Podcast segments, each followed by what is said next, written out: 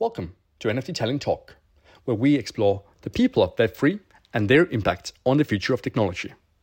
Today, we're thrilled to have Robin Schmidt, a multi award winning film director and creative, and the CEO of Based AF, a production company creating content about, around, and within the open metaverse.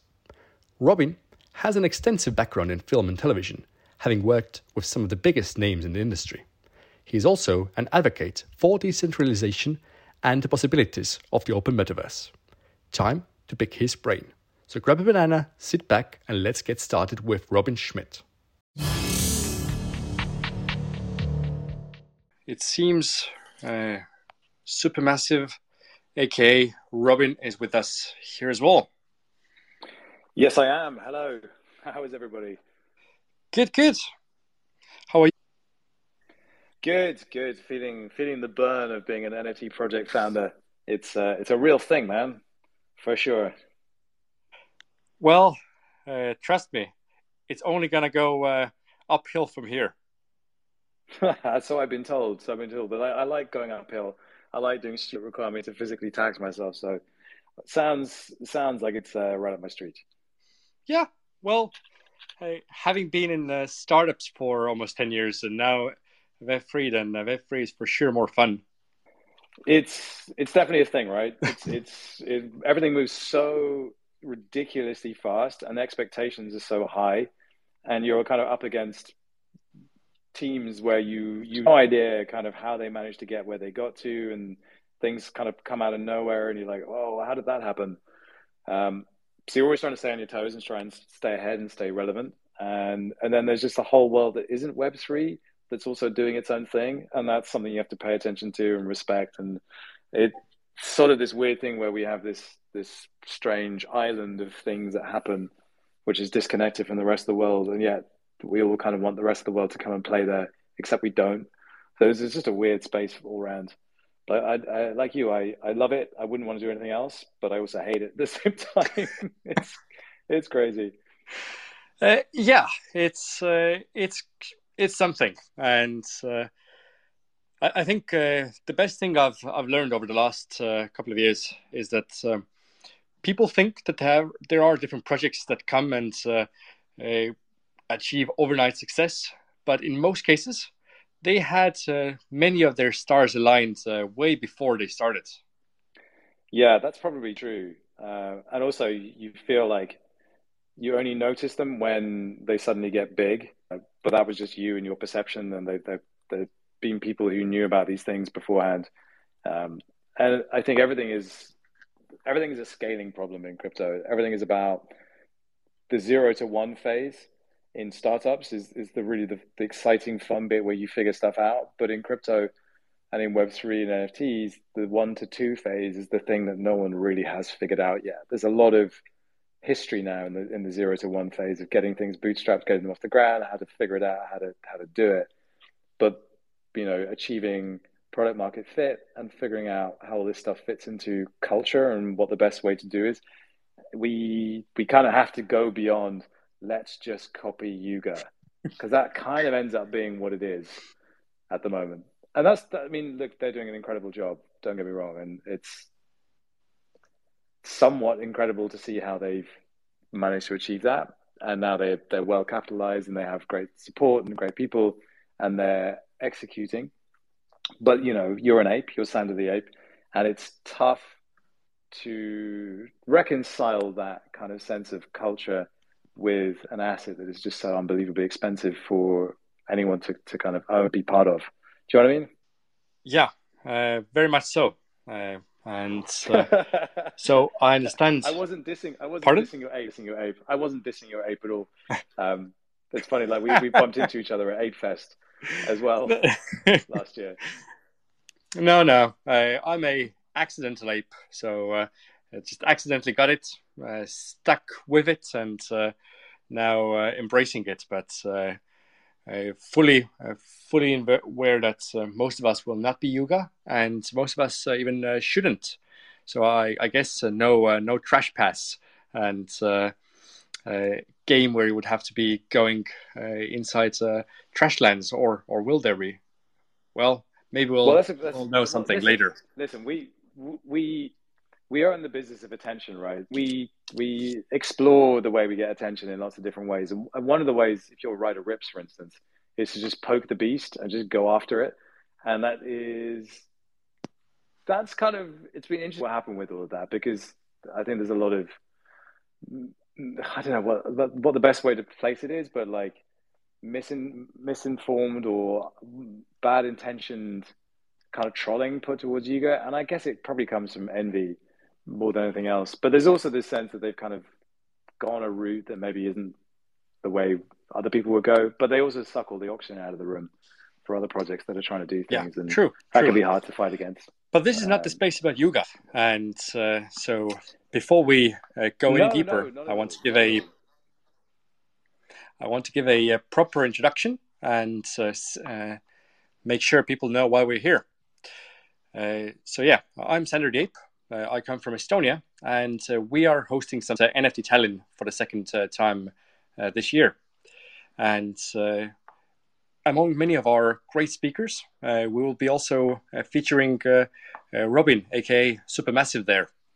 And these NFT Tallinn talks here are our chance to go a little bit deeper into who the speakers are and uh, who are those people behind those projects.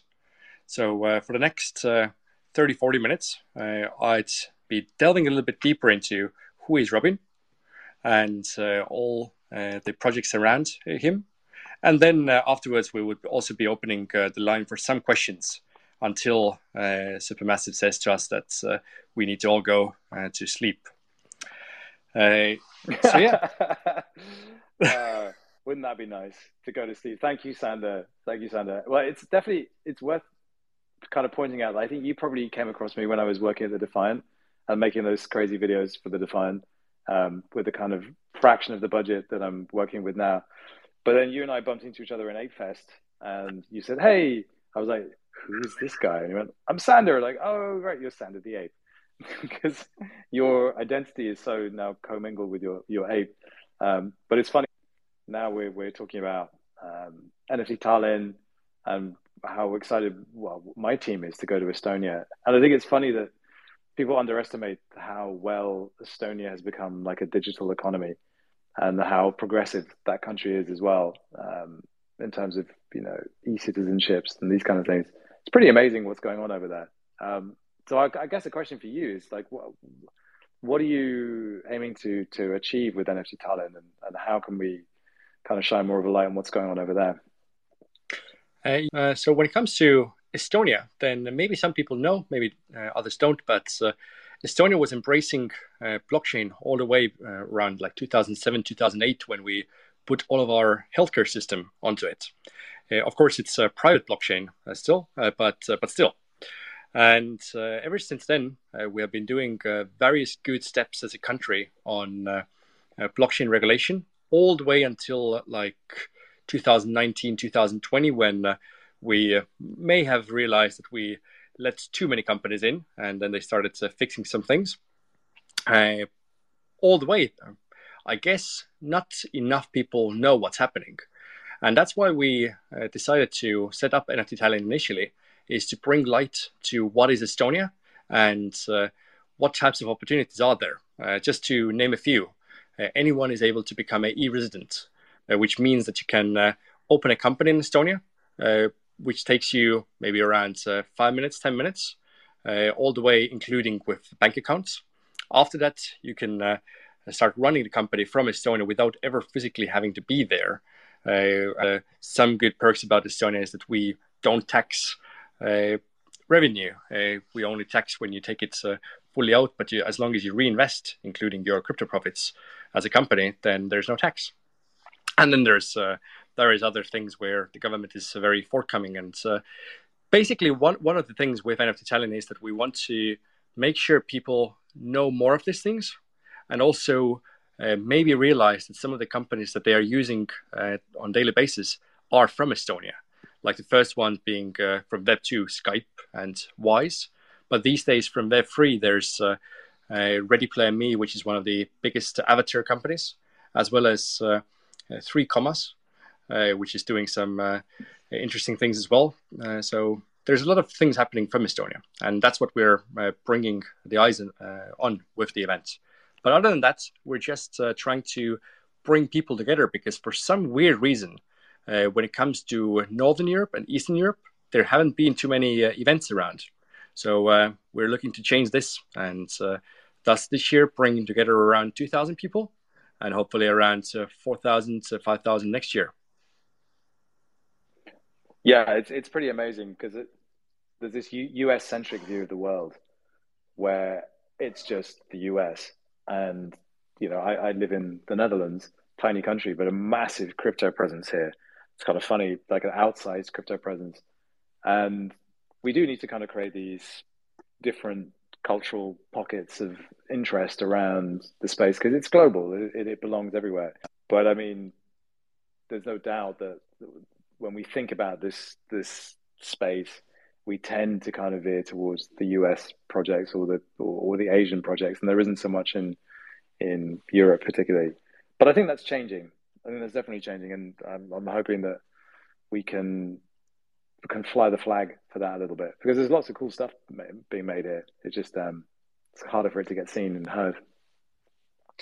Yeah, and on that note, it's a good segue going into uh, you and uh, kind of figuring out. Uh, uh I understand that you are uh, these days based in the Netherlands, and uh, if I understand correct, then you have been living in Europe for most of your life but uh, you have been working with uh, some international brands before doing Based AF, uh, including Harmony, The Defiant. So, how did you get to Web3 and who is Robin? Well, I am first and foremost a creative human. I actually started out properly when I was seven years old, I became a chorister at Westminster Cathedral in London. It's like one of the foremost boys' choirs in the world, at least it was back then, and was exposed to so much like high level music, recording, performing concerts and stuff. And I just got a bug for performing, like really a bug.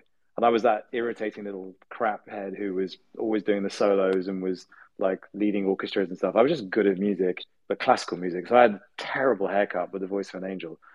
And that kind of where all this started from and then I kind of kicked on after I left that school and kept performing. And then around the age of 17, I just had enough. I, like, I, I need to do something different. And ended up doing loads of sports and chasing girls, and, and then came out of university going, now what? And film never really filmed, felt like it was an industry that I could work in. It was a lot harder to think about it because there were no mobile phones. There were, it was very difficult to edit you had to have a special computer for all of that. And then like the first iMacs came out where you could actually edit handycam footage on it uh, on Macos 9 Pro 1. And that just changed everything for me. And we weren't really considered content creators back then, but I guess that's where all this came from. The sense of kind of scrapping away, doing the best with what you could with very little resources, trying to compete with the guys that had much more money than you. And again, no YouTube back then. And so I've always been thinking that way you know, uh, punching above my weight with the equipment and resources that I had in that very indie spirit. But then, kind of over time, you you start to rise on bigger brands and bigger projects and bigger commissions, and you know, I ended up going through the usual route of music videos, commercials, went into TV, and ended up directing a feature film in 2012. And then after that, like after this monumental journey to get to the, the promised land, which is directing a feature film, just like, well, now what? And I really kind of just went through a bunch of different and unusual transformations, trying to figure out what the what next was. And we actually did YouTube back in 2012, myself and Simon One, who is one half of Supermassive with me. And we did really well. We blew up like instantly and we we just landed on a thing that really worked and then we are like okay well, this is it we've done it. Uh, but at that point i just started a family and it was just like no need to be sensible. And it took me five or six years to figure out what sensible looked like and that meant moving to holland getting a sensible job working in like kind of very standard commercials for a dutch brand called philips making vacuum cleaner and coffee machine commercials and making really nice work but just hating it hating it so much And it was just a kind of random conversation with my boss where he talked about this cryptocurrency that he bought and how he was about to pay off his mortgage because he'd made so much money off it. I was like, I feel like that's what I need or what I want because I was hating the work that I was making so much. I felt like the only way to get past that and to to change that was to pay for a completely new set of work. And I knew that would be expensive and I knew I'd have to work really hard to get there and it just felt impossible. So then I just kind of found my way into Web3 because it felt like that was a possible answer and landed on this crazy creative space where there were no rules and anything was possible and and nothing I kind of thought was the way it was supposed to be was considered the way it was supposed to be. It was just a complete shock. And I just really enjoyed it. And then kind of randomly found myself in a position to have a conversation with the guys at Harmony. And I just pitched them myself as a storyteller, as someone that could take her up to and turn it into narrative and help tell that story for them. And then they offered me a job. So I t- took this massive risk, right turn, gamble, whatever it was, to go and work for a Silicon Valley startup and learn a huge amount in the process. And then that working at the Defiant, uh, where I worked for two years. And then that led to me going to VCs and saying, I'd like to do my own thing, uh, which would be metaverse focused. But again, creating content and creating really original content that feels like it belongs in the metaverse and around the metaverse. And fortunately, they said, "Yeah, okay, we believe in that. Let's let's go do it." So that's kind of how I ended up here.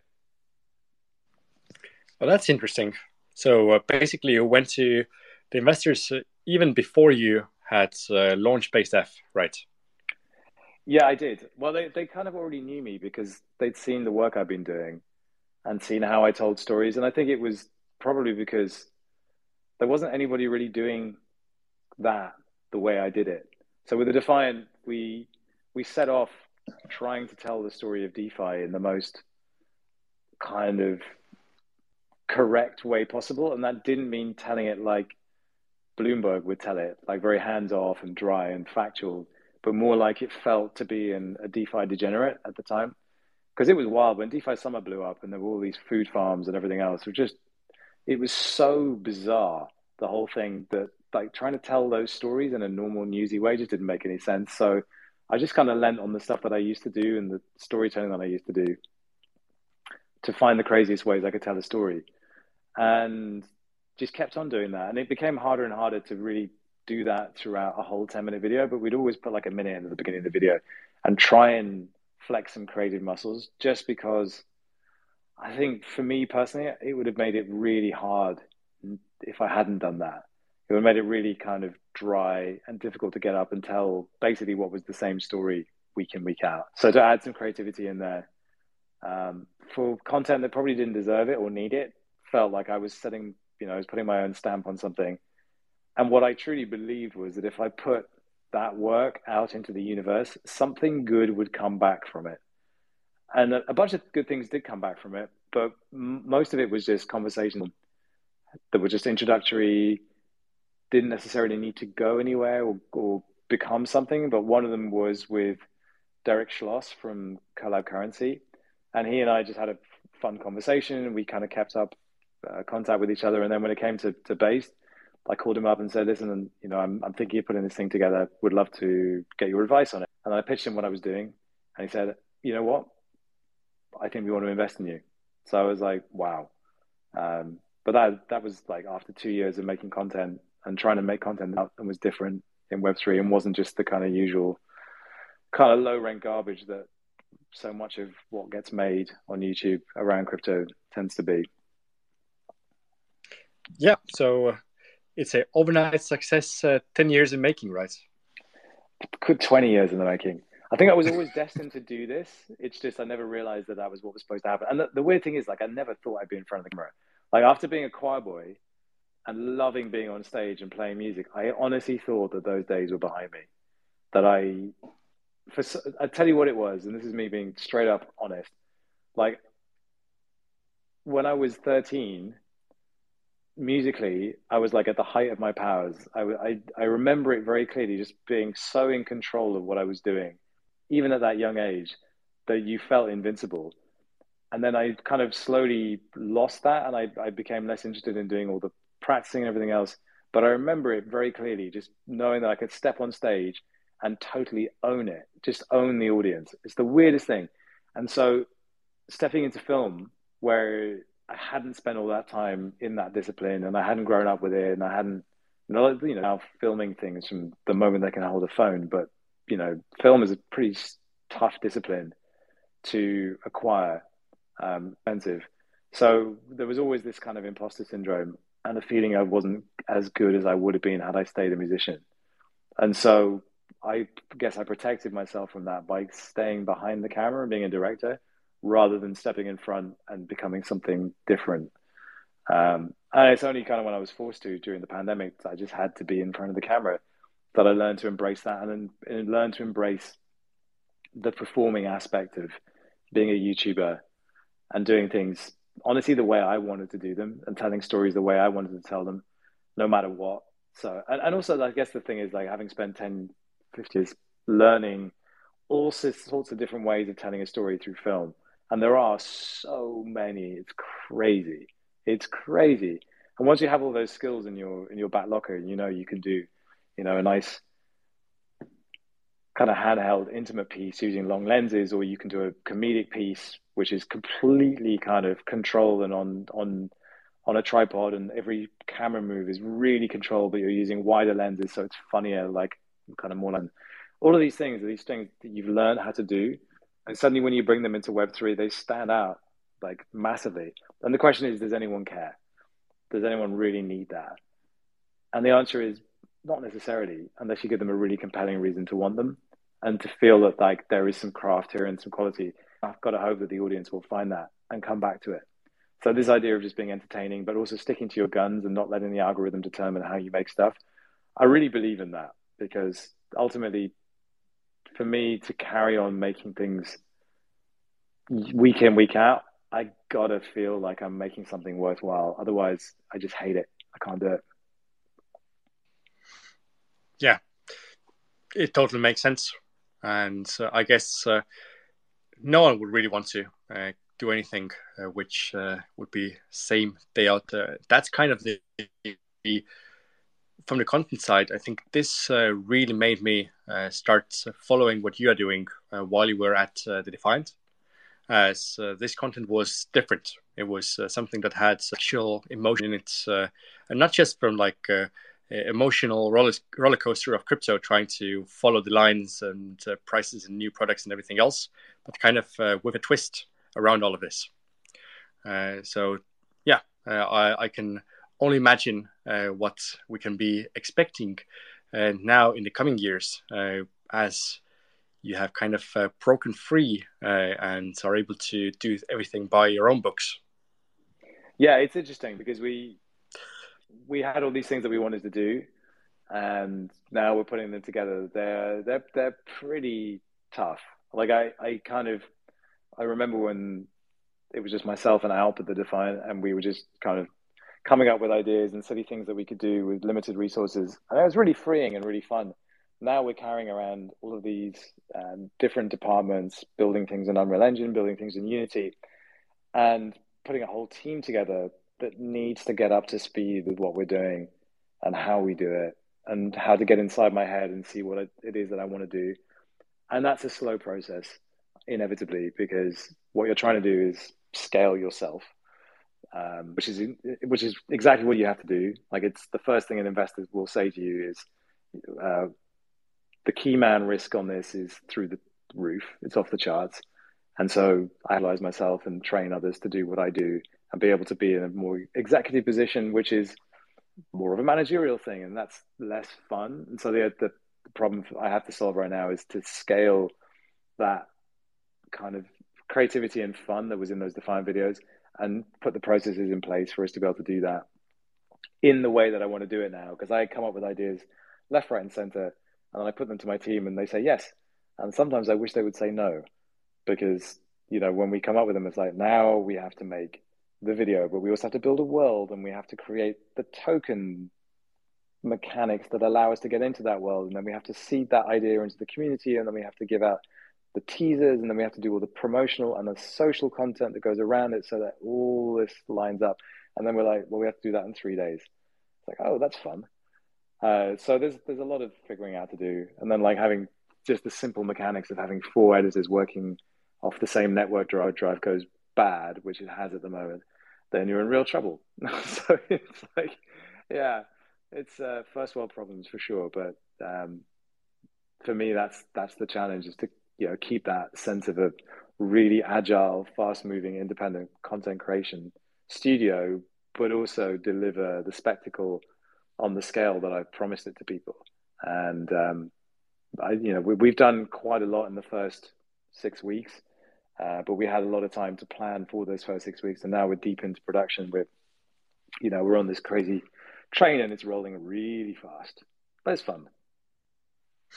Yeah, and on that note, uh, I would love you to uh, go a little bit deeper into what is uh, and uh, what are you actually uh, envision to accomplish uh, with all of this? So, Based AF is a it's a Web three content creation studio with its eyes fixed firmly on the metaverse, and our thesis is that the metaverse will be the number one technology story over the next ten years. And the reason we've settled there rather than in DeFi or crypto specifically is because my observation over the last five years is that it's a really bad idea to build a business that is so tightly coupled to the fortunes of Bitcoin if you can avoid it. So for me, building a business that had its sights set on a broader idea, vision, story made more sense. And it's it's a tricky one because you're talking about Web three versus Web two here, but you know the metaverse doesn't have to be crypto and it doesn't have to be Web three, although the way we want to build into what we're doing is very, very important. So our focus to begin with is YouTube, and YouTube offers us YouTube Shorts, live streaming, and of course the long form content that people know from YouTube. So we're looking to hit those three areas fairly heavily. And the stories we're going to be telling will be metaverse focused stories, um, but not necessarily just like all in a virtual world. And with the short form content, we'll be doing kind of daily news stories and we'll be doing sidebars that peel off the longer form films that we do. With the longer form stuff, we'll be doing things like a big challenge. So, for instance, just recently we did, uh, I ran a metaverse marathon. So, but I actually ran an ultra marathon. So I ran for nine hours and ran about 65, 64, 65 kilometers in the metaverse in VR chat.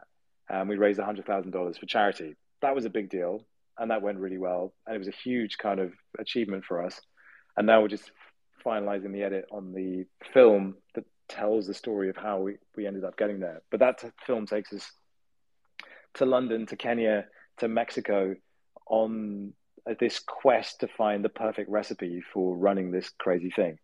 Um, so that was kind of pretty fun. But we will be doing films of that scale, but we'll also be doing smaller things where um, we're trying to build the most annoying game in the metaverse. So we've all been inspired by Dookie Dash and all these kind of things. We're just like, yeah, but that's that's not as annoying as it can be. Let's try and build something that's even more annoying, but build it in you know a platform like Monaverse, for instance.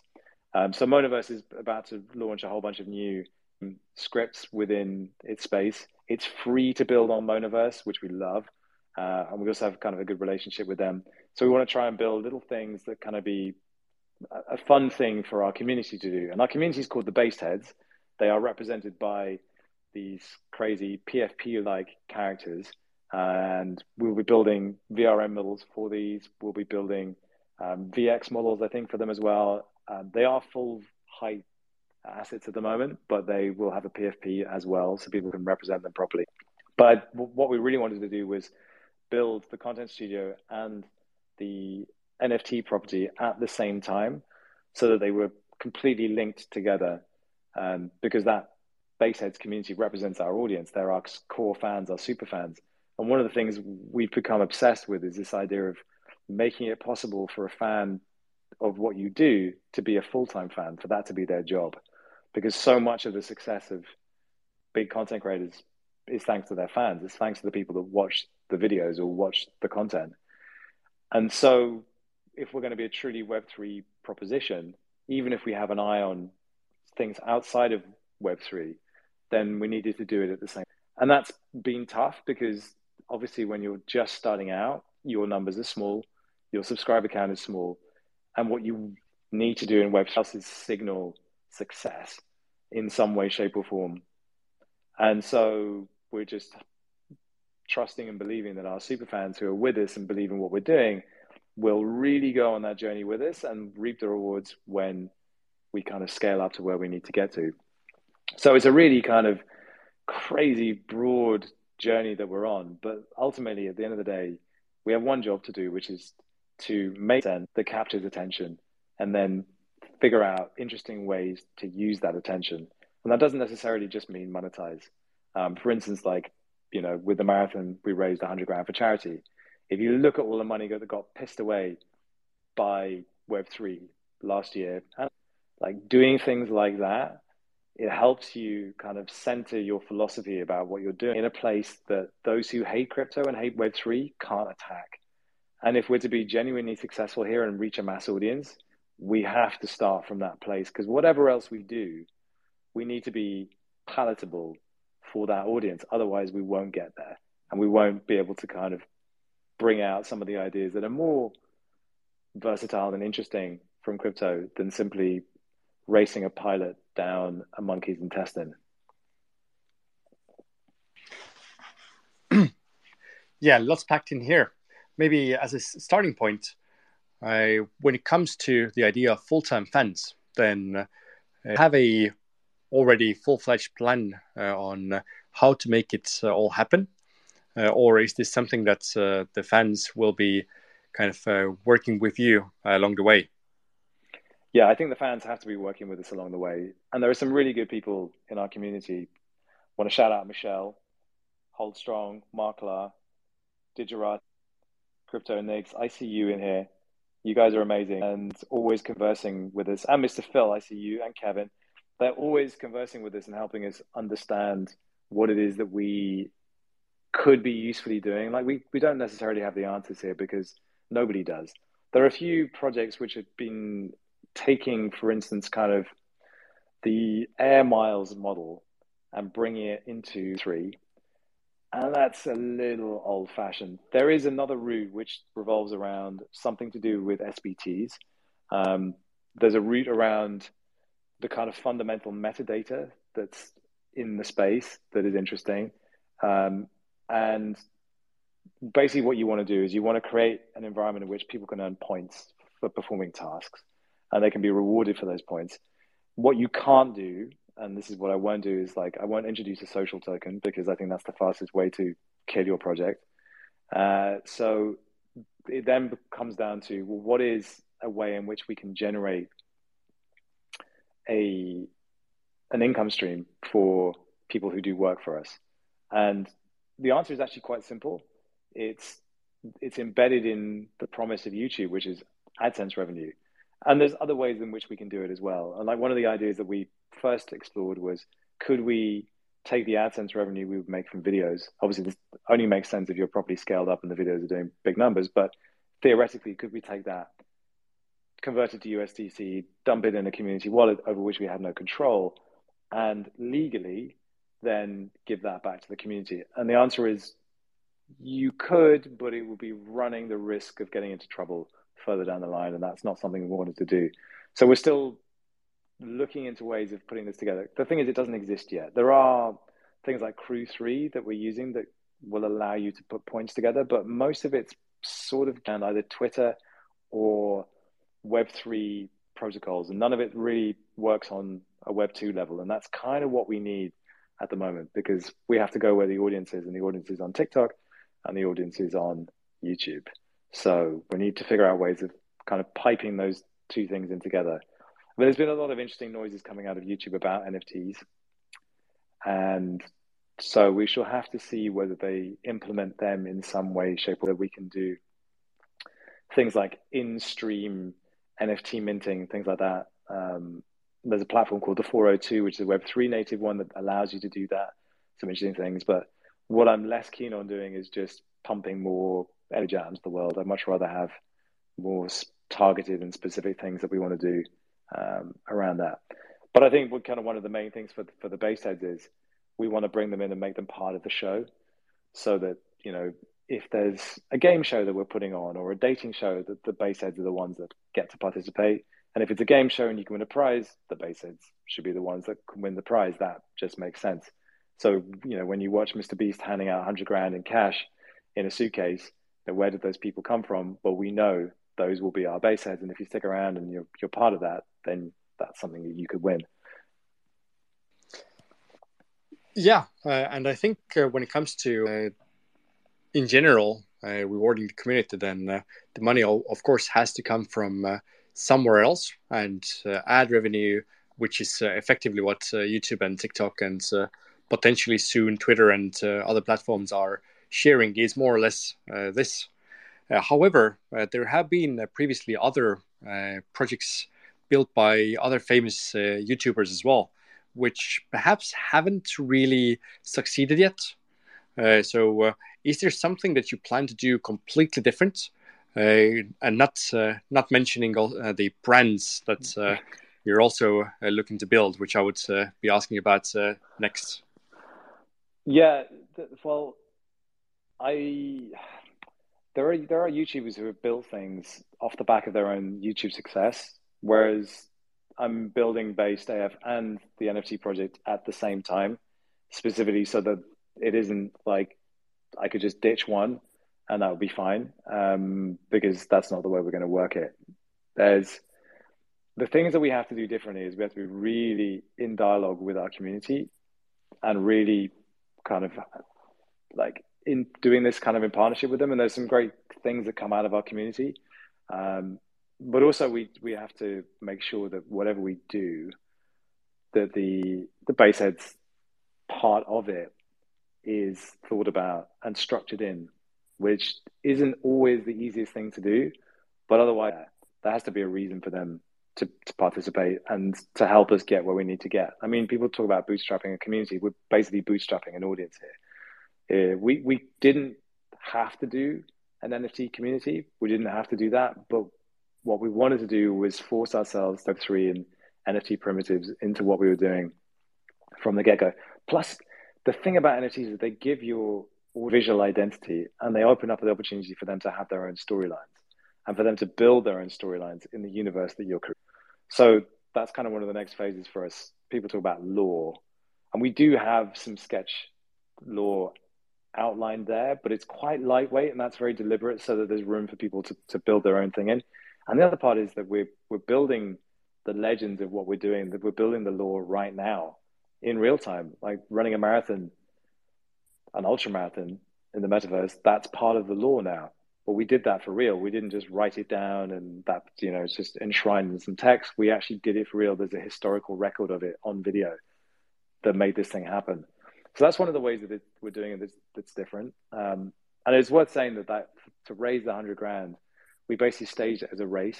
So I had to try and finish the marathon before the base heads managed to raise the 100 grand. And it ended up not happening. So my punishment was that I had to go back to the beginning and run again. Uh, I would just continue running until we raised the 100 grand that we were trying to raise. Um, so the base heads had a hand in all of that as well, which was kind of a wild live experiment that we were doing.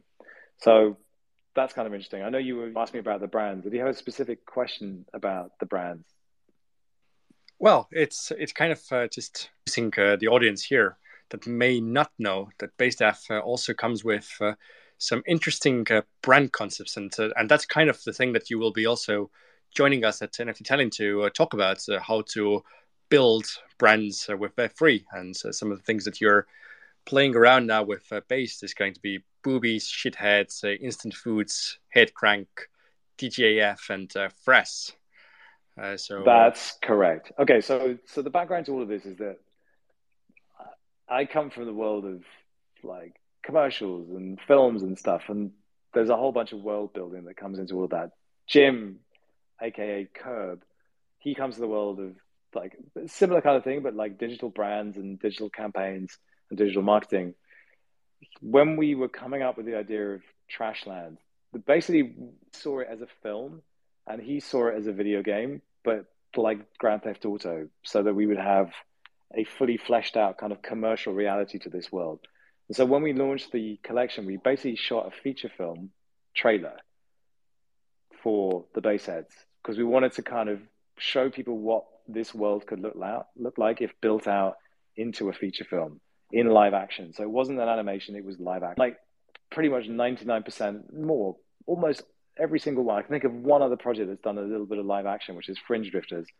But like pretty much everyone does animation because these are JPEGs and they should be animated, right? But we didn't do that. We went live action because we wanted to be able to show to a prospective uh, investor in a feature film that we knew how to turn it into a feature film property.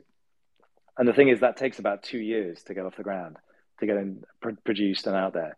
So we knew we'd have to start pretty much the moment the mint finished, we'd have to start feature film. And so we wanted to have um, these brands built into the world because I think the thing that I, I've always struggled with with PFPs is this promise that you can take it and you know turn it into your own burger or whiskey brand. And when I see it, it, it always like if I see a an ape or a cat as part of like a whiskey brand, there's something that always slightly jars with it. Um, and as much as you can kind of inject your own personality into it, so much of the sentiment or the enthusiasm around that brand really stems from this very entry point, which is you are another bored ape holder, kind of cool cat holder. So to break out of that uh, is quite tough. And I, I, I haven't seen that many brands where I feel like they've used the Web3 IP and, and or the NFT IP and done something really interesting with it. So as much as we like we're you know we give people the commercial license to use for their PFP or their base head, we think it's highly unlikely that most people will use them that way because it's really hard to do. So what we thought would be much more interesting is to create brands in our universe that do feel commercial and that do feel fully realized, but also have a kind of satirical component to them. So we have these brands, and there are six of them, but there are actually more like 20 of them in reality. But the six main ones um, will be turned into real products. And we started off with Fraz. So we, turned, we made Fraz Cola, which is a cola flavored beer. And then we made Fraz Primal, which is a low effort energy drink. And that's obviously kind of taking aim at the energy drink Prime, which is now like the, the, official sponsor of the UFC or something insane like that. My God, they've they've money off that thing. Um, but just kind of giving these brands a commercial reality and then shooting fake ads for them, and then actually releasing the products themselves. Uh, drops for base heads holders because like it's just fun and it helps build out the world and makes it feel more real and it also kind of gives this this sense of history and and like people actually actively working in this committee is really kind of fun. And also like for us it gives us a chance to flex our creative muscles coming up with really really strange products that can be part of this world. Because both jim and myself come from like i come from shooting commercials he comes from um, digital ad campaigns. Like we've had to play that game where you have to do what the client wants and you have to kind of dial back all the creative stuff and water it down. And like now we don't have to. Like we can be as wild and as crazy with the product as we want to be, and that's really fun. And then the idea with them is that we will turn them into franchises, um, because you know from space for the last God knows how long, like every good idea gets forked, and we're like, if they're going to be derivatives, if they're going to be forks of a project, they might as well be within the project. So we will hand out franchise licenses to these brands once we've delivered the first once we deliver the first instance of the product, and then allow those franchise owners to do whatever they want with them. So that you know, if you are like if you if you are a bored ape holder, you don't get the Yuga brand, you can't use it. But in our instance, like obviously the base AF brand you can't use, but you can use the Fraz brand. So you can go do with whatever you want with that. And we don't know how that's going to go. We don't know how that's going to play out, but that's the kind of experiment that we want to see. Um, so that's kind of uh, one of the fun things that we're doing with the brands, uh, really exploring what you can do with just idiotic, insane product, and then allowing other people to do whatever they want to do with it, and see what happens. Yeah, and so hopefully we're we'll be able to uh, figure out the nice deal for Fraz to be the main uh, cola flavored beer or energy drink for NFT Tallinn as well. Yeah, that's that. I mean, how hard is it? We just get to turn up and like offload a bunch of Fraz Primal to the folks at NFT Tallinn. I mean, I this is like what? But I mean, it's that's kind of the way this goes. I would love to see that. I think that'd be hilarious. You you realize it's like a low effort energy drink. We've put literally no effort into it whatsoever. Well, uh, one of the teams that we are most actively actively working together at the moment, at some point, where uh, writing to Kazakhstan to one of the worst energy drink companies because uh, these guys were just producing the cheapest energy drink out there in uh, uh the world, and they were trying the brand rights to just to get uh, uh, hundreds of cases of that to the office to work on their project. So I, I, guess when it comes to tech people, they're free people in general, then people like the weird stuff as long as it works. yeah, I mean that's the thing. It's it's uh it's all about the storytelling. It's all about the fun, and um, it can be, it can be. I, I guess it can be really easy to get lost in like the work and like getting stuff done and being a startup. And like I have to take a step back sometimes because like it, it gets pretty overwhelming with all the things that we're trying to do simultaneously. And when the community kind of gets on your back about stuff, you kind of start to take it a bit personally. But like you have to remember, like it, it's fun.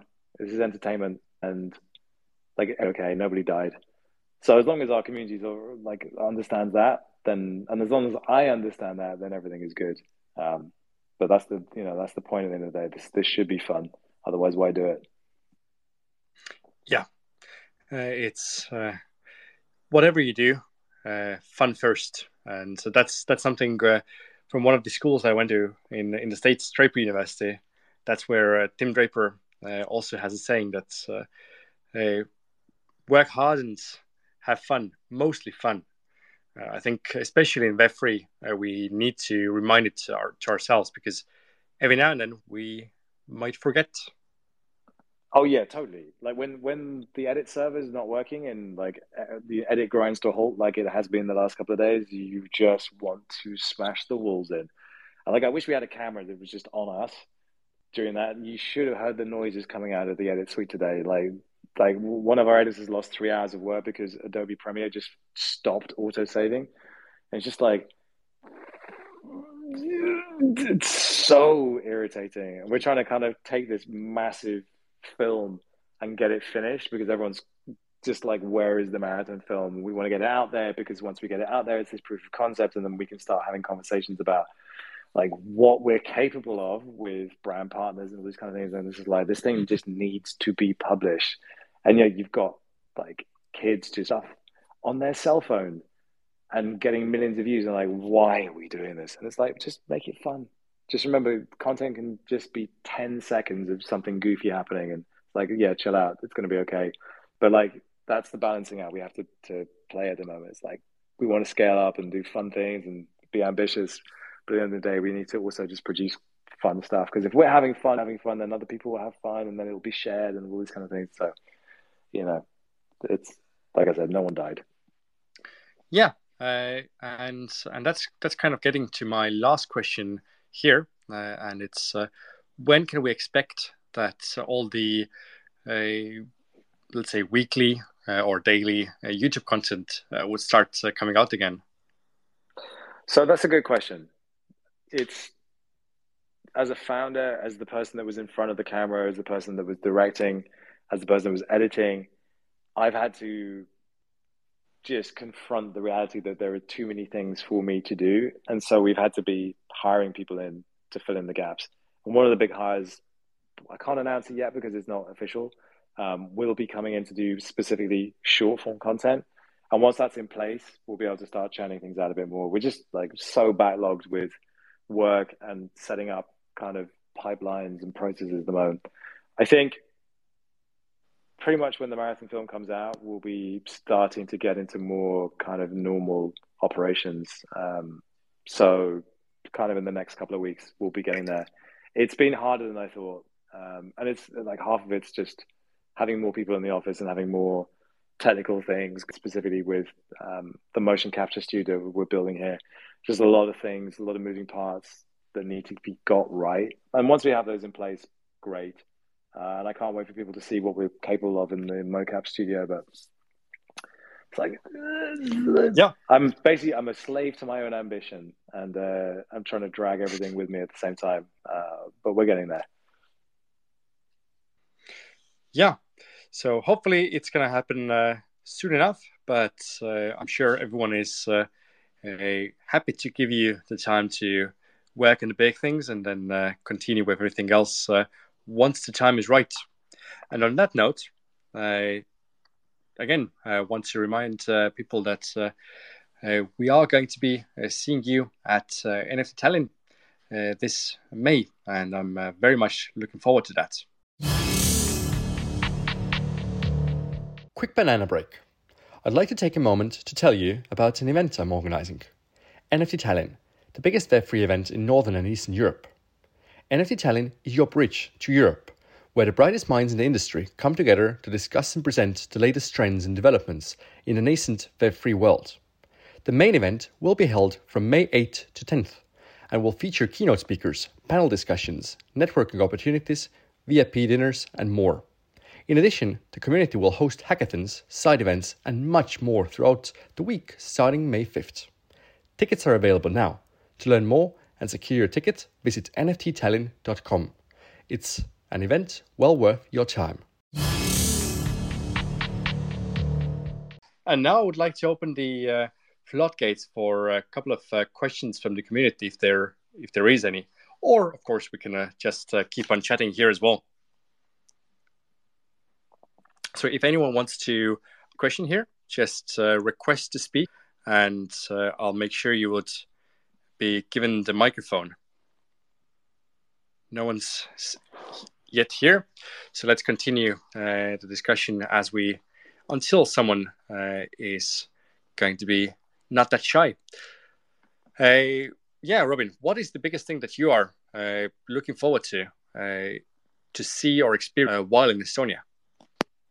Oh, just the. I have heard it's a very beautiful country, and I also heard that the people are super nice. Um, but I also just like I'm excited to meet different people. I mean, we went, met a bunch of people in New York, which was great last year. NFT NYC, and I'm doing NFT uh, Paris, and then NFT is Tallinn. So yeah, I'm just looking forward to meeting a, a different cross section of people and having different kinds of conversations. Uh, yeah, so I guess we'll be seeing each other already in two weeks in at NFT Paris. Very much so, yes. And I, am like, I'm looking forward to getting on stage and talking about this insanity of, um, at your event because I think it's going to be uh, it's going to be fun. Yeah, I hope so. A interesting question is that uh, you mentioned that you're also a father, uh, as as am I, and uh, how do you see uh, all this the Web three madness, and how do you experience this as a father? How are how easy is it to uh, get everything uh, in balance, or is there any balance at all? Oh man, that is the question. I mean, that really is the question.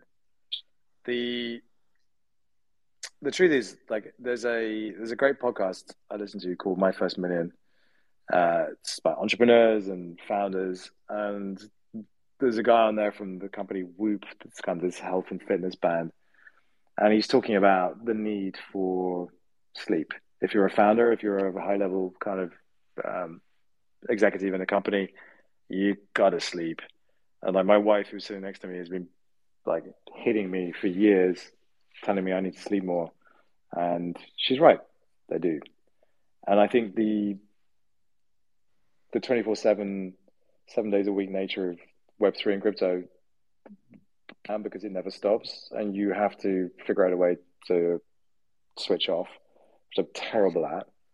Um, but the kids kind of help keep me grounded in that and you kind of switch off. And it's really hard. Like sometimes when our community, who's mostly US based, they start kicking off and it's like late and you want to kind of talk to them and explain to them what's going on. But you also have to realize that like the best thing you can do for them to be happy is to walk away, go to bed, get a good night's sleep, and then come back fresh in the morning. I've taken a very long time to partially understand that, and I'm still not there yet because all I want to do is get shit done. Um, but I know that like the best thing I can do is switch off. And then like with my kids, like they they understand NFTs sort of, but they're actually a much better guide for for the metaverse. Uh, and I always like I I, t- I talk about this in podcasts. Like people who are talking about the metaverse now and have this sort of bird's eye view on it or building platforms. The people who are really going to use it, they're like ten years old now. I have this opportunity to do market research with my kids, the stuff that they like, the way that they interface with the world, and then we have to figure out a way of translating that and turning that into what can then be a business um, in different lots of different ways. So you have to kind of retune the way you think about the world and creativity. And if, if they can enjoy my content and what we make, then I think we're winning. Yeah, uh, it's it's very much a, a trouble uh, when it comes to being in Europe and uh, building something where most of the users are in, in the States or in Asia. Uh, even uh, we have been having these discussions that should we just uh, move to East Coast or at least west west of Europe, so it would be a little bit better on the time zones. but so far, still working through everything. And when you say it's switching off and just like getting your mind off and everything else, so what else do you actually do to do that? Oh, you're asking you're actually asking some great questions here. Like the, the whole thing about the East Coast when I was working for Harman killed me because they were West Coast. And that's a big difference. It's a huge difference. And like just, you know, any phone call you wanted to have uh, it was like ended up being at eleven o'clock at night. I just got to a point where I just couldn't do that anymore. It was too difficult. East Coast is, is easier to manage. Um, but the other thing is like you have like half to two thirds of the day when you can get on and do stuff and, and then it sort of opens up and if you have got everything done in time you're kind of ahead of it. Um, that's that's good. Sorry what was the question you asked? I got so wrapped up in what i was saying.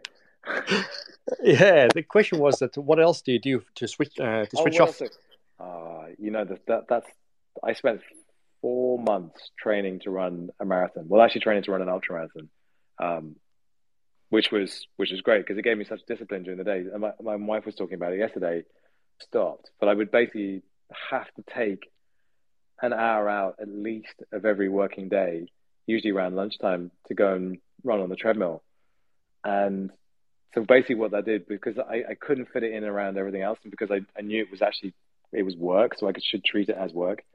Basically, yeah, I just had this enforced recreation in the middle of the day every day, and I would just go and pound out like a 10k or a 15k.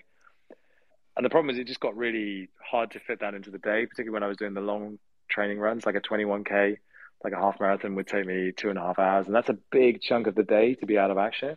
And then people would come and do like a meeting with me while I was on the treadmill, so we'd just be doing meetings while I was running. Uh, but exercise, that focus, that discipline now that I've stopped, I, I literally got postpartum from it, and I'm trying to figure out what I can do next. And what I'm hoping is that when we release the marathon film, it starts a conversation with a sports brand like Adidas, for instance, about what we could do next, a big kind of sporting challenge. Because like we we we knocked off a really like a lot of interesting things uh, with that film, and we covered a lot of interesting ground with it, particularly in terms of like rehumanizing technology and can reconnecting with the kind of human parts of ourselves and the human experience, but through technology, which I think is really interesting. And obviously, sport and the metaverse feel like a really good match. So I'm just dying for that next challenge. I, like I need, I feel like I need to have it as part of a challenge that's work related. Otherwise, I I will just make excuses not to do it. So, um, like that sport. And you know, the other thing is when I finished the event, like for two days afterwards, even though I was sore, level of kind of endorphins running through me, I felt like Superman. It was the weirdest thing, and I that's kind of addictive. So I'm kind of looking for that again. Yeah, once you find something that uh, uh, takes your emotions and everything else up, then uh, you might get uh, stuck to it. Uh, and uh, here we finally have some people that uh, have their hands up and ready to ask questions. I think Racer Gava had uh, his hand up first. So, Racer, please come and shoot your question. Hello, guys. Can you hear me? Yes. Yeah. Uh, hi. Uh, I'm. Uh, um, I have a question.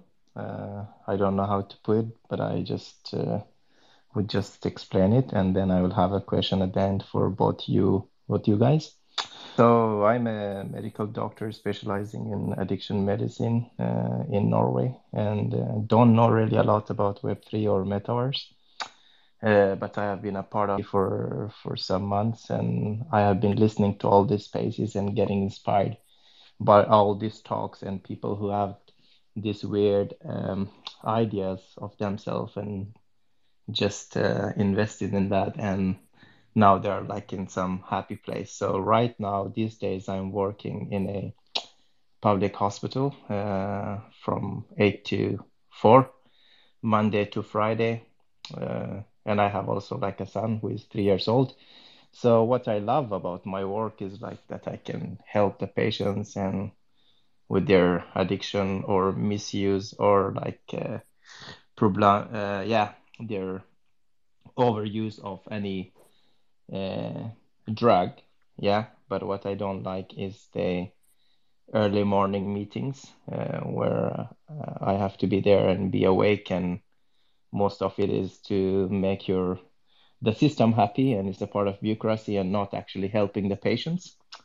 And uh, I I would like to do. I have this idea, and I have been inspired by all these people. I have this idea to offer some kind of uh, therapy sessions uh, online to people all over the world, just not the patients who are meeting up physically to our hospital in Norway. And because, first of all, it will help me to not work like from 8 to 4. And second of all, I will have uh, more time to spend how I want to do spend with my kid. And the third is that a lot of people don't seek uh, help in public hospitals if if they have an addiction problem. So the stigma we uh, we could actually bypass the stigma of uh, not getting help because of the addiction, a bad thing. Uh, you could just seek help online. Since you're talking about like storytelling and stuff like that, how can you tell this story? How how can you help me? Can you is it a very very weird idea or is uh, it can be done in future in three four five years when most of uh, people uh, know more about uh, web3 and stuff? Thank you yeah that's a good a good question I, I i don't think you need web3 for where i think web3 can help is in the identity and ownership layer. So if you, for instance, have a medical record that specifically, or or some kind of identifier that only you can have, that allows you access to a space wherever that space might be. Um, that space doesn't have to be a Web three space. It doesn't have to be a, um, a Web three metaverse. It can be any digital space. And like one of the reasons we're excited about working with Monaverse is that that facility is in there, but fundamentally you can build for free, and you can build using Unity. So it's a game engine that's well supported and mature. Where it gets interesting here is what you're talking about is this idea of support, safety. It's avoiding stigma. It's all of these things which are like a fundamental part of the human condition. And again, this talks to my point about Based AF, the stories you want to tell. It's, it's the technology is cool, yeah, but the human component in the middle of it is the most important part of it because in the face of ChatGPT and AI and overwhelming technological superiority, who we are as human beings will never be more important and poignant. So these questions you're asking really valid, really relevant. And I think that my experience of going to Great Ormond Street after we ran the marathon, talking to the team there about what they wanted to do with this incredibly progressive, forward-looking hospital that places the kids' experience at the very heart of it. There is so much they want to do that is basically the metaverse. For instance, they have trained a, a clinician in the hospital there using VR and AR in a surgery that has never been performed before to separate conjoined twins, but using technology. And then he went and performed that same operation successfully in the country where the twins are actually based. But there are other things like the charity donation team understood the power of Web3 when we walked in with a check for 100 grand. They said, We've never seen anything like this before. We can't believe that you managed to pull this off. They normally get checks for like two grand. That's a big check from someone, just a random community member doing something. We walked in with a 100 grand. They couldn't believe it. But they also told us because they're building a, a streaming arm to what they're doing. So fundraising using gamers and Twitch streamers. And the guy said, You just validated my entire department. I can show them this and say, listen, there's a real thing here where we can do some some good. Okay, wonderful. But what else? Well, they want to build a complete digital twin of the hospital so that donors can see exactly where their money is being directed. They can go and explore the hospital and say, actually, I really want my money to go to this advanced research wing where the most kind of difficult and special pediatric cases are being solved by the world's leading researchers. Because this hospital is incredible. Okay, cool. But what about this? What about if there's a, a kid who's been in hospital for two years, a year and a half, two years? Because that does happen. And the one thing they want to do is hang out with their mates. What can we do? Well, what we're actually going to do is make a film where we get a kid to design their ideal space. We'll build it for them, and then we'll allow them to give tokens to their mates to allow them to only let their mates in. So we'll, obviously we'll try and issue this on the cheapest blockchain we possibly can and the easiest possible way, the most frictionless way. But for kids, like where in the story of blockchain and crypto is that about greed? That's about connecting people. It's about building a space out of imagination and then allowing the people who need it the most to be able to connect to it in their moments of greatest need. Like when you're in a hospital bed and you're hooked up to a machine and it's pumping chemicals into your body and you've got your mate space with you and it's a space that you designed, now that's cool. And that's not that dissimilar to what you've just been talking about. Yeah, thank you very much. Thank you for that. yeah. And if I would add anything from here, then uh, I think uh, when it comes to uh, projects just, such as uh, Based AF or uh, any of the other NFT projects that kind of uh, act as a, a layer of identity on top of your uh, own layer, then uh, this could potentially be involved in this process. especially as you were mentioning before, that there is there are people that have a stigma against uh, going and seeking some medical in, uh, attention. So maybe there is still a way how to incorporate uh, metaverses here as well. Yeah, I, I totally agree. Like the, the metaverse is just this catch-all for a kind of next evolution of the internet, and we have to be very, very careful about how we use the word the metaverse because you know we talk about stigma as like there's a whole bunch of stigma around hype cycles of technology that lead to speculative bubbles and then people losing their shirt because they invested in something. Um, I guess for me, where I where I get excited is, is the, is the ability to connect people in ways that they couldn't be connected before. I think that's pretty interesting. Um, the idea of social presence, like when when we're trying to put events together in the metaverse, it's really tough because you, you kind of you want it to be as accessible as possible, which isn't the easiest. So web browsers uh, they can't handle a lot.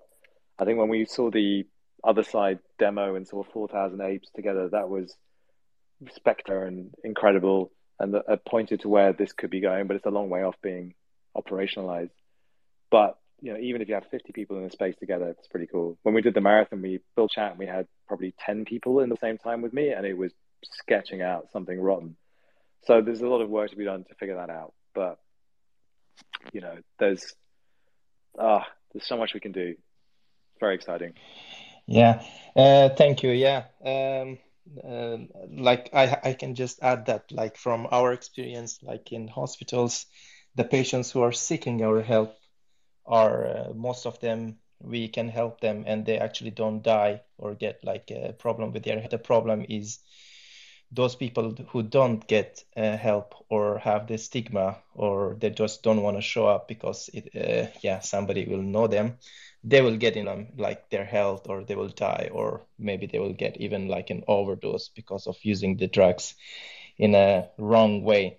So i think uh, like uh, technology and Web3, uh, like the Wes Under also said, like having another ID, identity will help more people to seek help, and they will seek help earlier than uh, how they do it in real life. Like sometimes they come to us and it's already too late. We cannot do anything at all, but they can just do it like as a kind of like education, educating sessions also, just like in the yeah. But thank you very much. Uh, I will see you guys in Tallinn, and I'm looking forward to learn more. Thank you as well. Thank you. Uh, next up, I see that there's one uh, base head here, uh, so I have to give you priority. So Augustus. Uh, Guten Tag, Robin. I'm your biggest hey, fan. yeah, I'm good. I'm good. Um, my question is regarding the MKBHD community. So, can you tell us a bit more how you want to hijack them, or is this still top secret? um, we have a plan. Well, actually, I started working on that plan gosh, back in September. So I knew what I wanted to do, and we, we set about trying to, to make it happen. Now we're, we're developing out a little bit further. Basically, what, what's going to have to happen is we will go there, go to his studio, and I think one of the golden rules of kind of any audience hijack for a, for another YouTuber is you have to create something that is of value to them, and you have to make it extremely easy for them to to kind of participate. So those are the two things that, that are important. Obviously, MKBHD is a, you know, one of the biggest, probably the biggest tech tuber around. So for us, it makes sense to connect with that audience and try and show them our vision of what technology can be. Um, because inevitably we'll end up doing tech reviews at some point. And like, there's only one person you go to when there's tech reviews. It's him or it's, um, it's him. So obviously we want to show up and, and be a force in that space as well because it's it's inevitably we're going to go like when the Apple AR goggles come out we obviously want to do a review of that so I've said a lot and I haven't said anything so I apologize but yes that's um, that's that's happening but it will it, what I can say is it will have to involve us going and being in his actual studio for it to work Super excited. Thank you, Robin.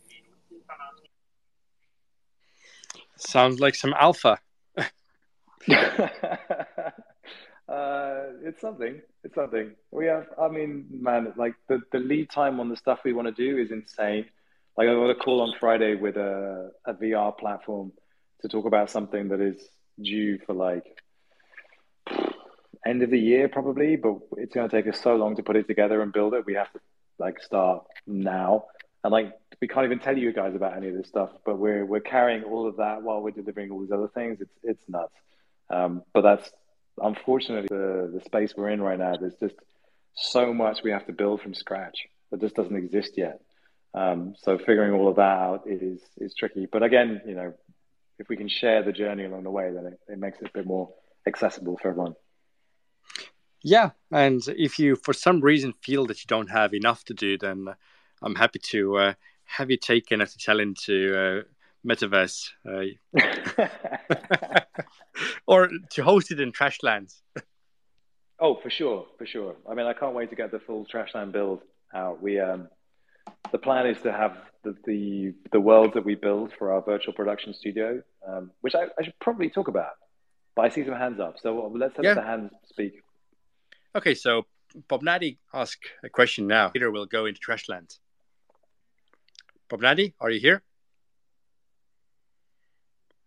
If not, then Owen. Okay, Hi, guys. Bob Natty's here. Hey, hey.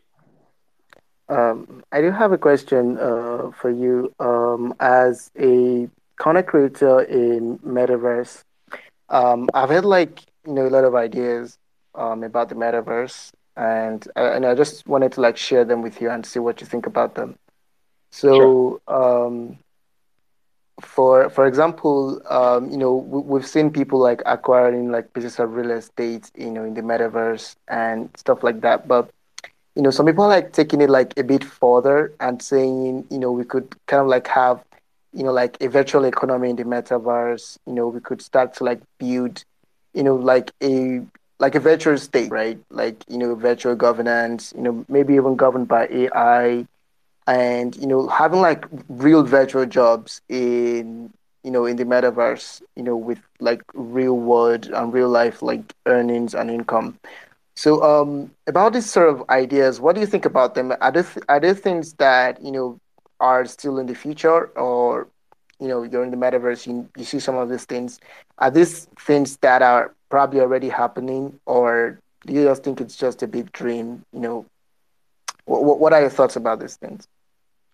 Yeah, I think it's inevitable, to be honest with you, because again, it's about what generation is going to pick this technology up and run with it. It's the de- technology, it's the generation that's building in, things in Roblox and is used to in-game economies and earning diamonds in a game. It feels like that translates very naturally to earning a living in in virtual worlds. What shape that's going to take, that's a little harder to to frame out.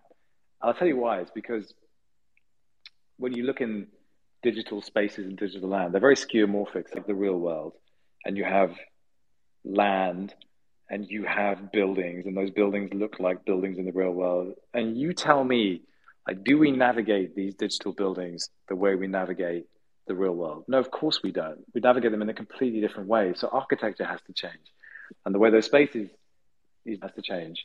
But that's all by the human hand. You mentioned ai there. I feel like so much of what is going to define the metaverse is going to be extremely responsive and that's the exact opposite of building a, you know, a site on a piece of digital land and constructing it and putting it in place. Responsive means that it changes in response to you and what you require and what you need. And only AI is going to be able to provide that kind of experience. That's going to be quite challenging in a way. So that it becomes a conditional experience where what are the conditions that I require or I'm I want to experience when I come into a world and then the AI will supply that to you. That's going to make every every experience that you have in, in the metaverse very individual and customized to you. So none of that translates to what's being built at the moment, which is just basically like little vanity projects saying, "Oh, we've built this nice thing. Isn't it beautiful? Isn't it? It's like a piece of art." But I don't think that's going to be how it is because why would we simply replicate the real world digitally? Because the real world is so much better. It just is. So that's kind of one of the things I'm I'm keeping an eye on. That's sort of where my brain is going with all of this, trying to think about. Again, I think this is some of the experiments we're we're doing in the work that we're kind of embarking on at the moment, which is if we're to make a show that comes from the metaverse, what does that look like? What is that? Is that just a, a virtual set or is there something more going on here? So what we're trying to do is take Unreal Engine, and ChatGPT and marry them together, where if you're watching the show, you can type in the chat box and it will influence the world that you see in front of you. And that's sort of already there in Twitch, but we want to just ramp it up and, and make it kind of supercharged and crazy. Plug in Houdini and, and all sorts of different things, and then really start to experiment chaos that will come about through all of that. Now that nobody wants a kind of chaotic existence, but I definitely think that this highly customized, highly flexible, highly conditionalized experience will be the way the metaverse plays out, which I'm I don't think anyone else is really talking about at the moment. Maybe I'm wrong, but it, it just feels like the skeuomorphic version of things is just so kind of boring and unnecessary. And but it's a step we have to go through, I guess. Oh, interesting. So, um, if if I understand you correctly, you're saying uh, because I mentioned the statement, you said you know, we already have some of these things in the real world. Why do we want to replicate them digitally? So, are you saying we're going to have like much more like different experiences and sort of like a different pathway in the metaverse, you know, as opposed to just like, you know, photocopy of what we have in the real world as of now? Yeah, I do, because I think that's where it's going to be the most interesting. You don't find the stuff that becomes the most interesting stuff like right slap bang in the middle where you can see it. It's always on the fringes, being worked on by people who are hacking the system, who are finding unusual ways to use the tools that are presented to them. And that's why, you know, when we when I look at metaverse builders and metaverse architects and they're slapping down like art galleries, just like this is boring. Like one of the shows we want to do is called it's basically a version of MTV Cribs called Metaverse Mansions, where we just go and rip the shit out of like these stupid builds. Because like why why would you go and spend like half a million dollars on a piece of land just so you can be next to someone else when none of that really matters? Like whereas the, the people will go where the most interesting stuff is happening. So the geographical location simply doesn't matter. And it shouldn't matter and the people who are going to do the most interesting stuff are probably like eight year old kids anyway and they're not going to pay for that land so you'll be missing out just by virtue of kind of being a digital landlord in, in charge of like property on Manhattan when Manhattan doesn't matter. But your other question about are there going to be jobs? Are there going to be economies? Yeah, absolutely. And that's that's already starting to happen. There are people who are digital nomads working all around the world and you know how they will interface with each other probably will happen in the metaverse. Dubai is doing a lot of investment into that at the moment, place we definitely want to go to. But I, I saw recently that Seoul in South Korea is in build basically a digital twin of public services so that people can go and practice or train in those public services, but within a metaverse context. I always feel like with this kind of stuff, South Korea is like a couple of couple of years ahead of everyone else anyway. So definitely some interesting things. Like it will be possible to be a fully virtualized citizen and work and earn money in that in that world very very soon. Not four or five years, but like probably already happening. Interesting. All right. Thank you for answering my question. Uh, that'll be all for now. Yeah, and after all, uh, we have had the opportunity to uh, earn livelihood virtually for the last uh, 20 years in in some games already. If you're putting in the time, so uh, I'm sure things will be getting even more interesting in the in the future. Before we go to the question by Owen, then uh, you did mention something that you wanted to cover, and this is the Trashland site. Yeah, so it's one of the things that I got during the pandemic was virtual production, and by that we mean like like Hollywood films, TV shows. They build sets, those sets are expensive and they're physical, and so they, they go up and then you have to shoot them out and then take them down. Like virtual production is what they used for The Mandalorian. So they used Unreal Engine to extend the sets that they were shooting on and create these incredible scenes and scenarios.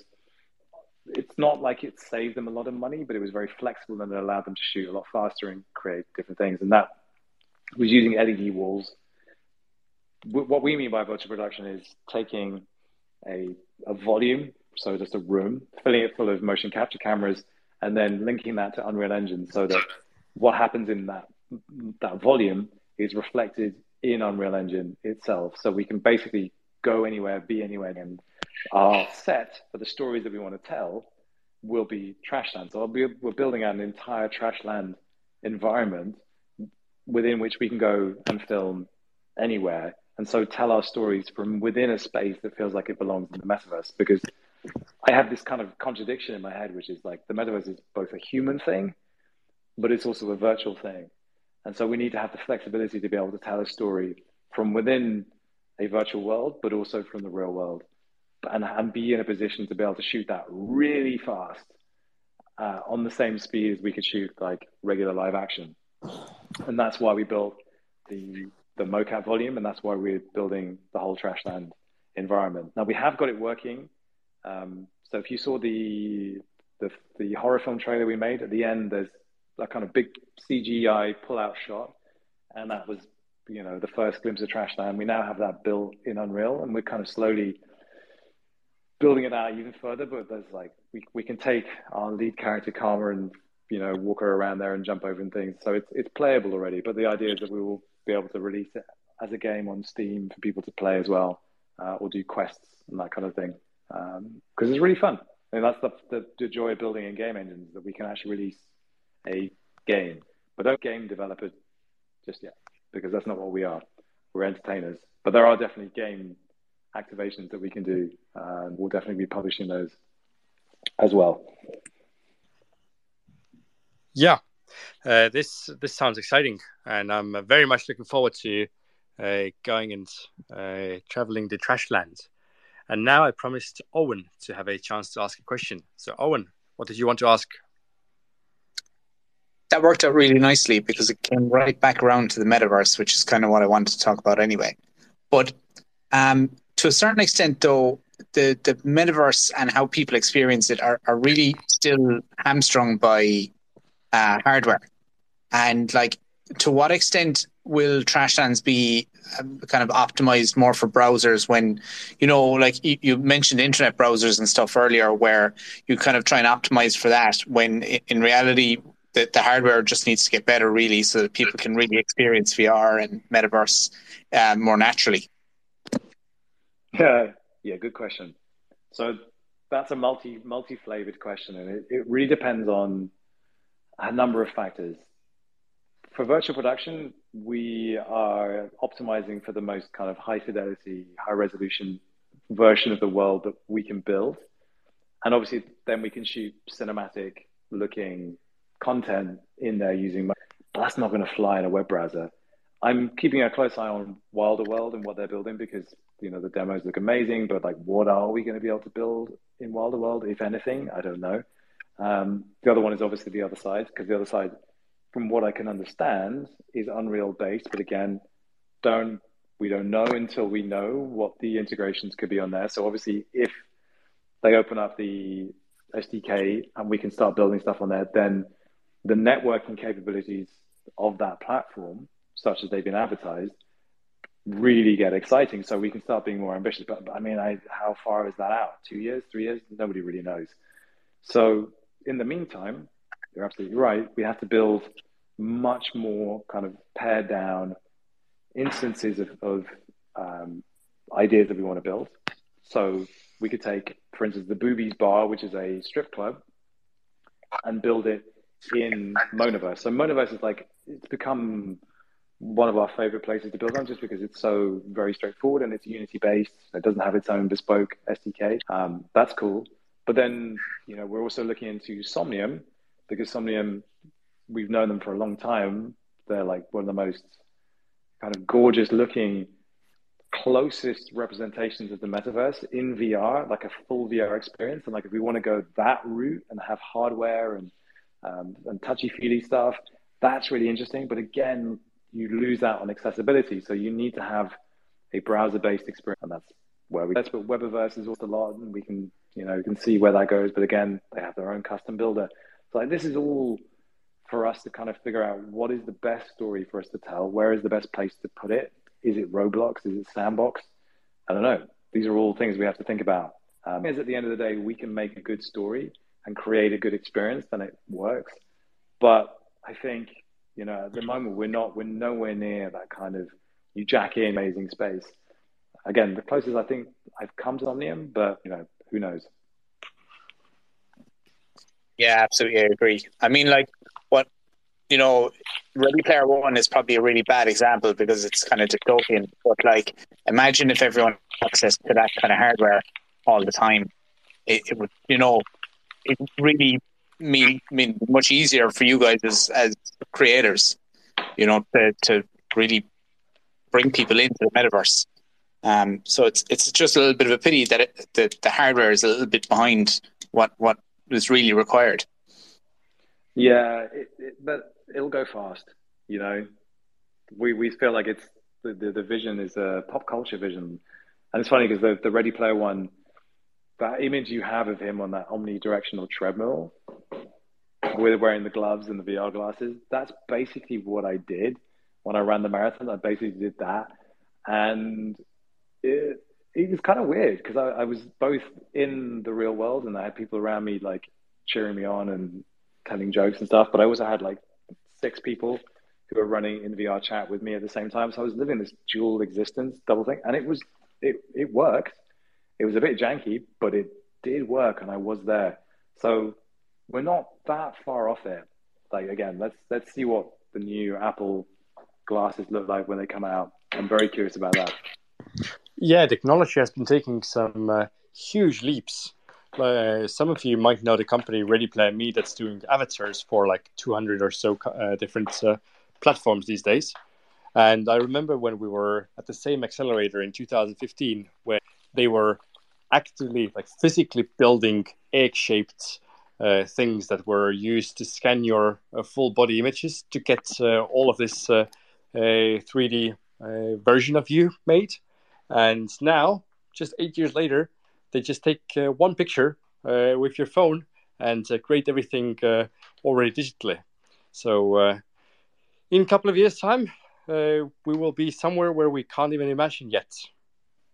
Yeah, it's crazy, right? The um, the Quest Pro, which we had, which we used for the marathon, built into it is like a, the ability to create a photorealistic avatar of you that's like creepily real, like genuinely creepily real. Uh, the, the the Quest Pro is a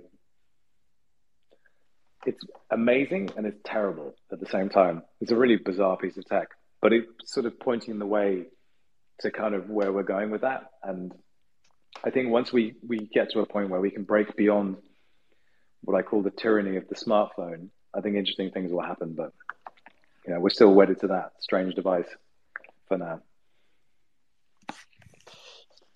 Uh, and before we go to uh, Yamini uh, question, then uh, make sure you do check the uh, tweet that I just uh, put up here uh, four minutes ago. But uh, Yamini, did you have a question? Is that me, Iamini? Yes. Oh, sorry. no, no problem. Why is it I am super massive? They get, but they don't massive. I don't get it.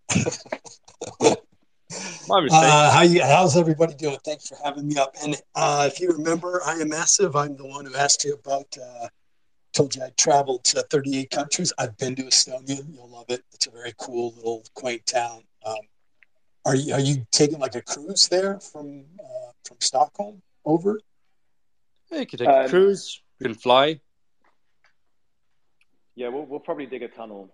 That seems like the most effective way to get there. Just, just yeah, I took a I took a cruise from Stockholm and we stopped there, and then we went to St. Petersburg. It was like a three day jaunt thing, but cool little town.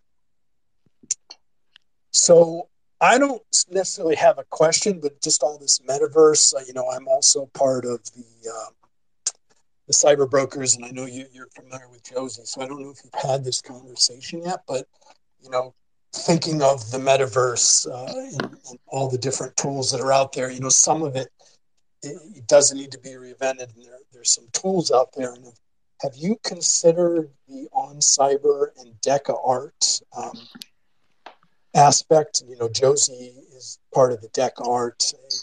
You know, they're kind of a brilliant project in the sense that they're art blocks, but it's you know, it's an, just an incredible tool for projects because they've kind of like figured out the metric in the sense that they have their own NFT. To level up your NFT, each day you have to go into Deca Art and you have to go look at other people's galleries.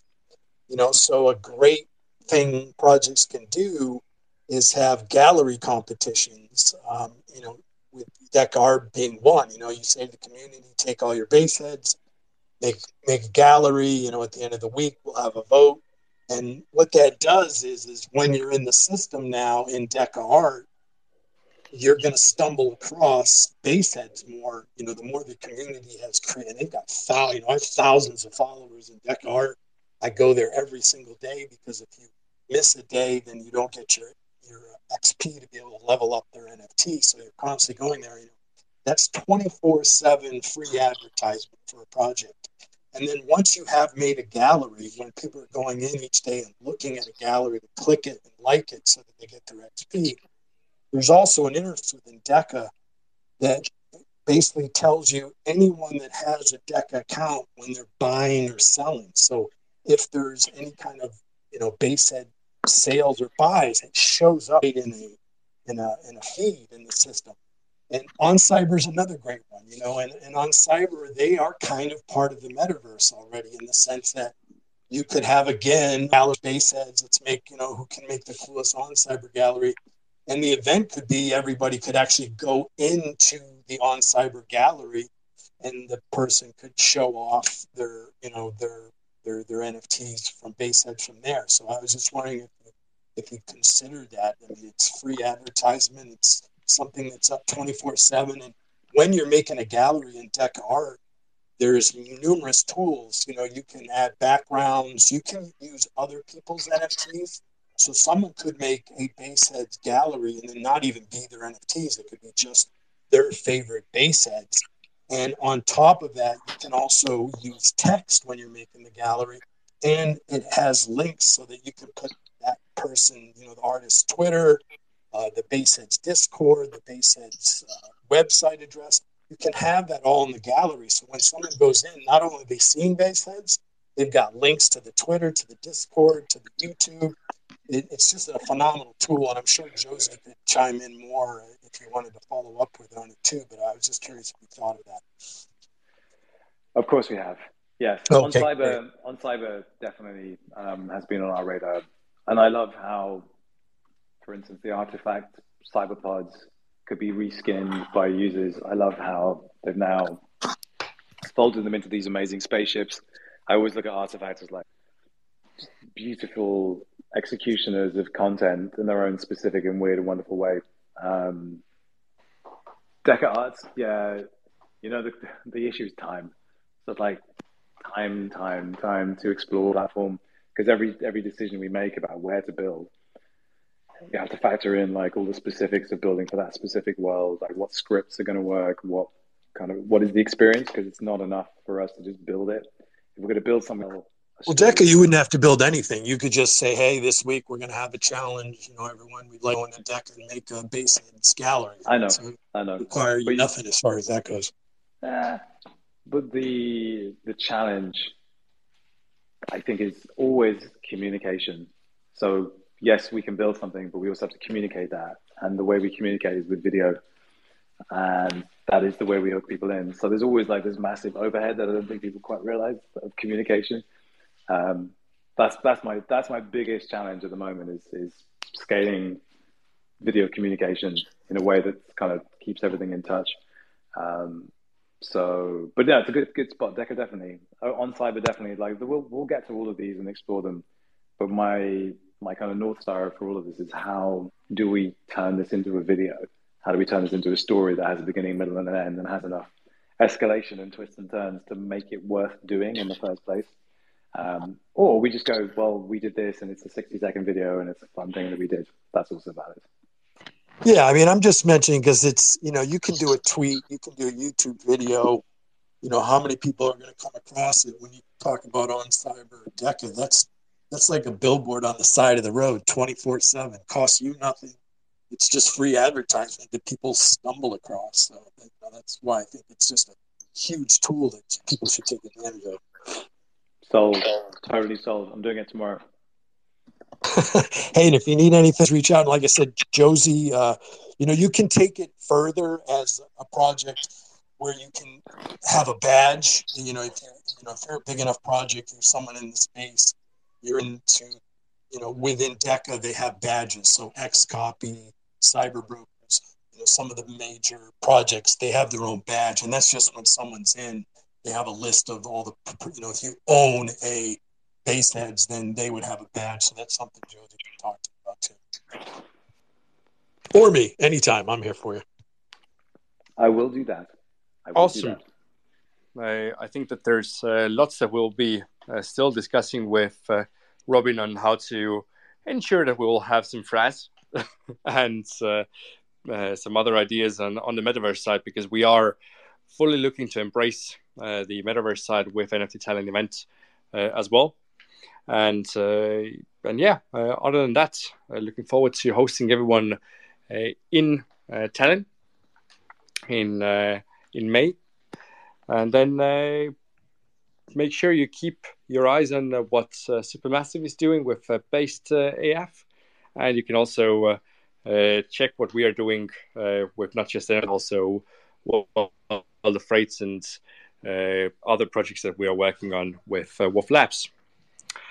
So, any parting words from you, Robin? Uh, no, just to say thanks to everyone who's supporting what we're up to so far. Um, I think you can never underestimate how vicious being a Web3 founder actually is, but I'm enjoying every moment of it. So stick with us. we we've got lots to, to give you in the coming months. Yeah, it's, uh, it's a crazy ride, and we're all enjoying it. So thank you all uh, for joining us uh, here uh, today. And as promised, uh, we did pick a, winner for one uh, general pass for NFT Tallinn, which goes to Was Stonk. so Was Stonk, hit me up or hit uh, NFT Tallinn up, and we'll be giving you a, a ticket for the event. When flight tickets? Uh, yeah. So uh, thank you all, and uh, make sure you check out our next NFT Tallinn talks. next one already happening this Thursday with Cludoview. Thank you, and Thanks, enjoy your nights. Cheers. Bye bye. That's all for today's episode of NFT Tallinn Talk. I appreciate all of you for tuning in, and I hope you'll chime in for our next episode. Make sure to subscribe and rate this podcast if you found it valuable. It really helps us out.